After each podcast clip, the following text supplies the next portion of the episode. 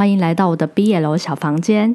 今天要来介绍一部 ABO 世界观的作品。是奥田画老师的《NT Alpha》，东立出版社出版。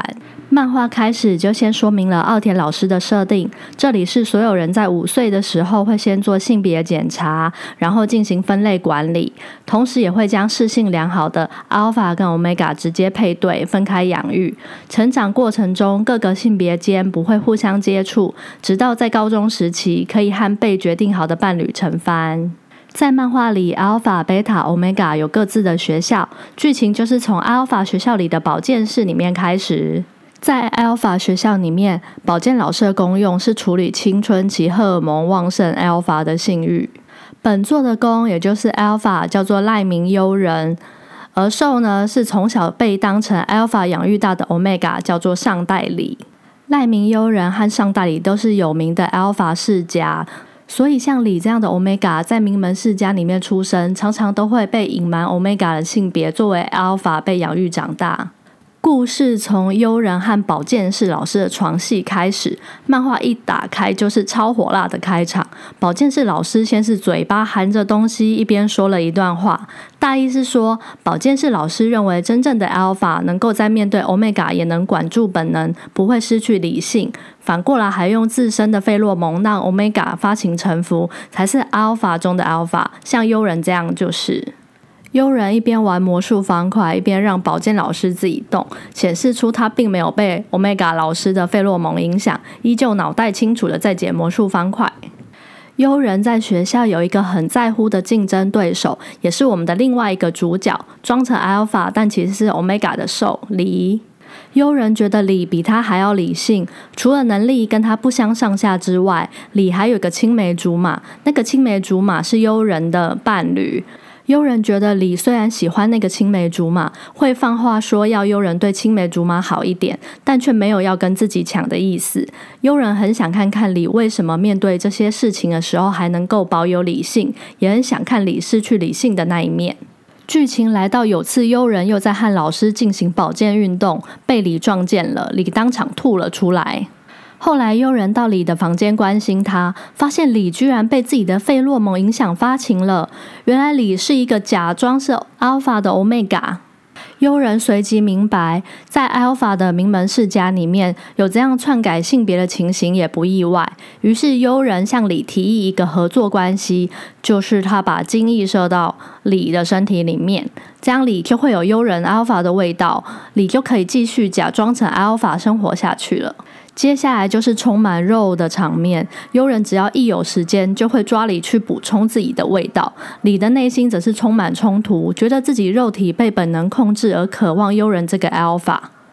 但是李和悠人在妖精打架的时候，还是会做出抵抗，而悠人则是很享受这点。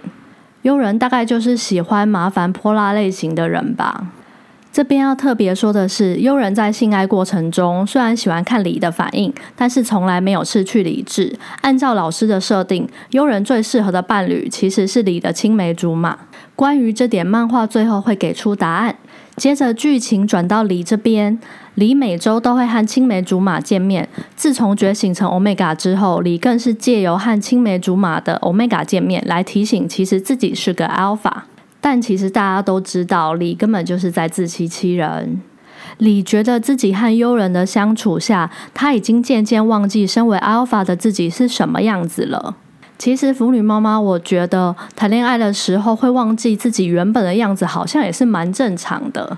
接着剧情来到李和青梅竹马见面后的上课日，悠人大吃醋，又阿强上李。李因为内心动摇，疯狂的说反话，像是肉体没有意义啦，悠人我最讨厌你之类的傲娇发言。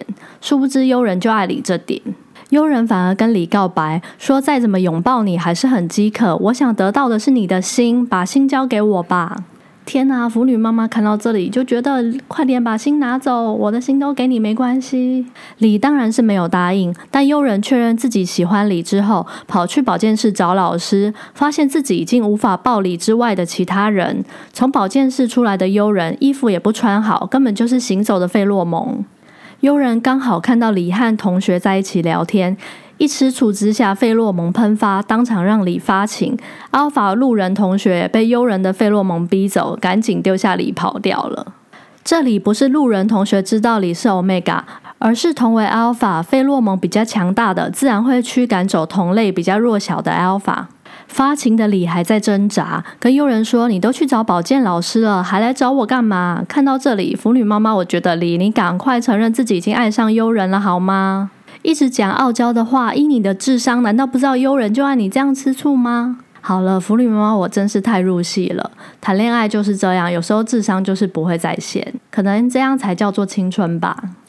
接着，佣人又向李告白说，他不会再跟保健老师乱来了。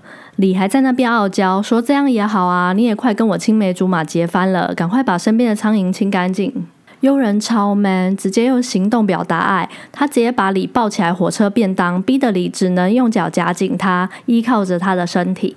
看到这里，只觉得悠人太帅了，智商全程在线，还一步步的厘清自己的心意。漫画看到这边，会发现悠人其实从头到尾都对李很专情。火车便当大战一场后，悠人和李被叫去会面室，原来是悠人的叔叔来了。打开会面室的门。就发现悠人的叔叔正把性器插在保健室老师的身体里。为什么会这样形容呢？因为悠人的叔叔很自以为，觉得阿尔法是社会金字塔顶端的生物。鼠鼠最喜欢做的事情就是散发费洛蒙，逼不认识的欧米伽发情，再看这些欧米伽失去理性，被本能掌控的来求自己。鼠鼠就是一个不把欧米伽当人看的阿尔法人渣。在叔叔的费洛蒙影响之下，李又差点发情，但是想到刚刚幽人的精液还存在身体里，就很安心，强忍了下来，还反怼叔叔说这样对待保健室老师很难让人佩服，就把老师公主抱抱走了。叔叔离开后，回到保健室的幽人跟李说：“李不愧是自己认同的人。”幽人说他第一次看到遇到叔叔还能够忍住不发情的欧米伽。李就闷闷说：“这样还让他们见面等等。总之，大家都看得出来，李根本已经爱上悠人了。”故事后半段呢，就是悠人打电话给叔叔，说自己要解除原本的伴侣，他找到自己要的 Omega，并且一步步的逼李承认自己已经爱上他了。这边就请大家自己去看漫画啦。现在要来说说我的读后感。在奥田老师的世界观之下，Alpha Omega 没有办法自由恋爱、自行选择伴侣，因为早就在检查后就把适性最好、最有性吸引力的 Alpha Omega 配在一起。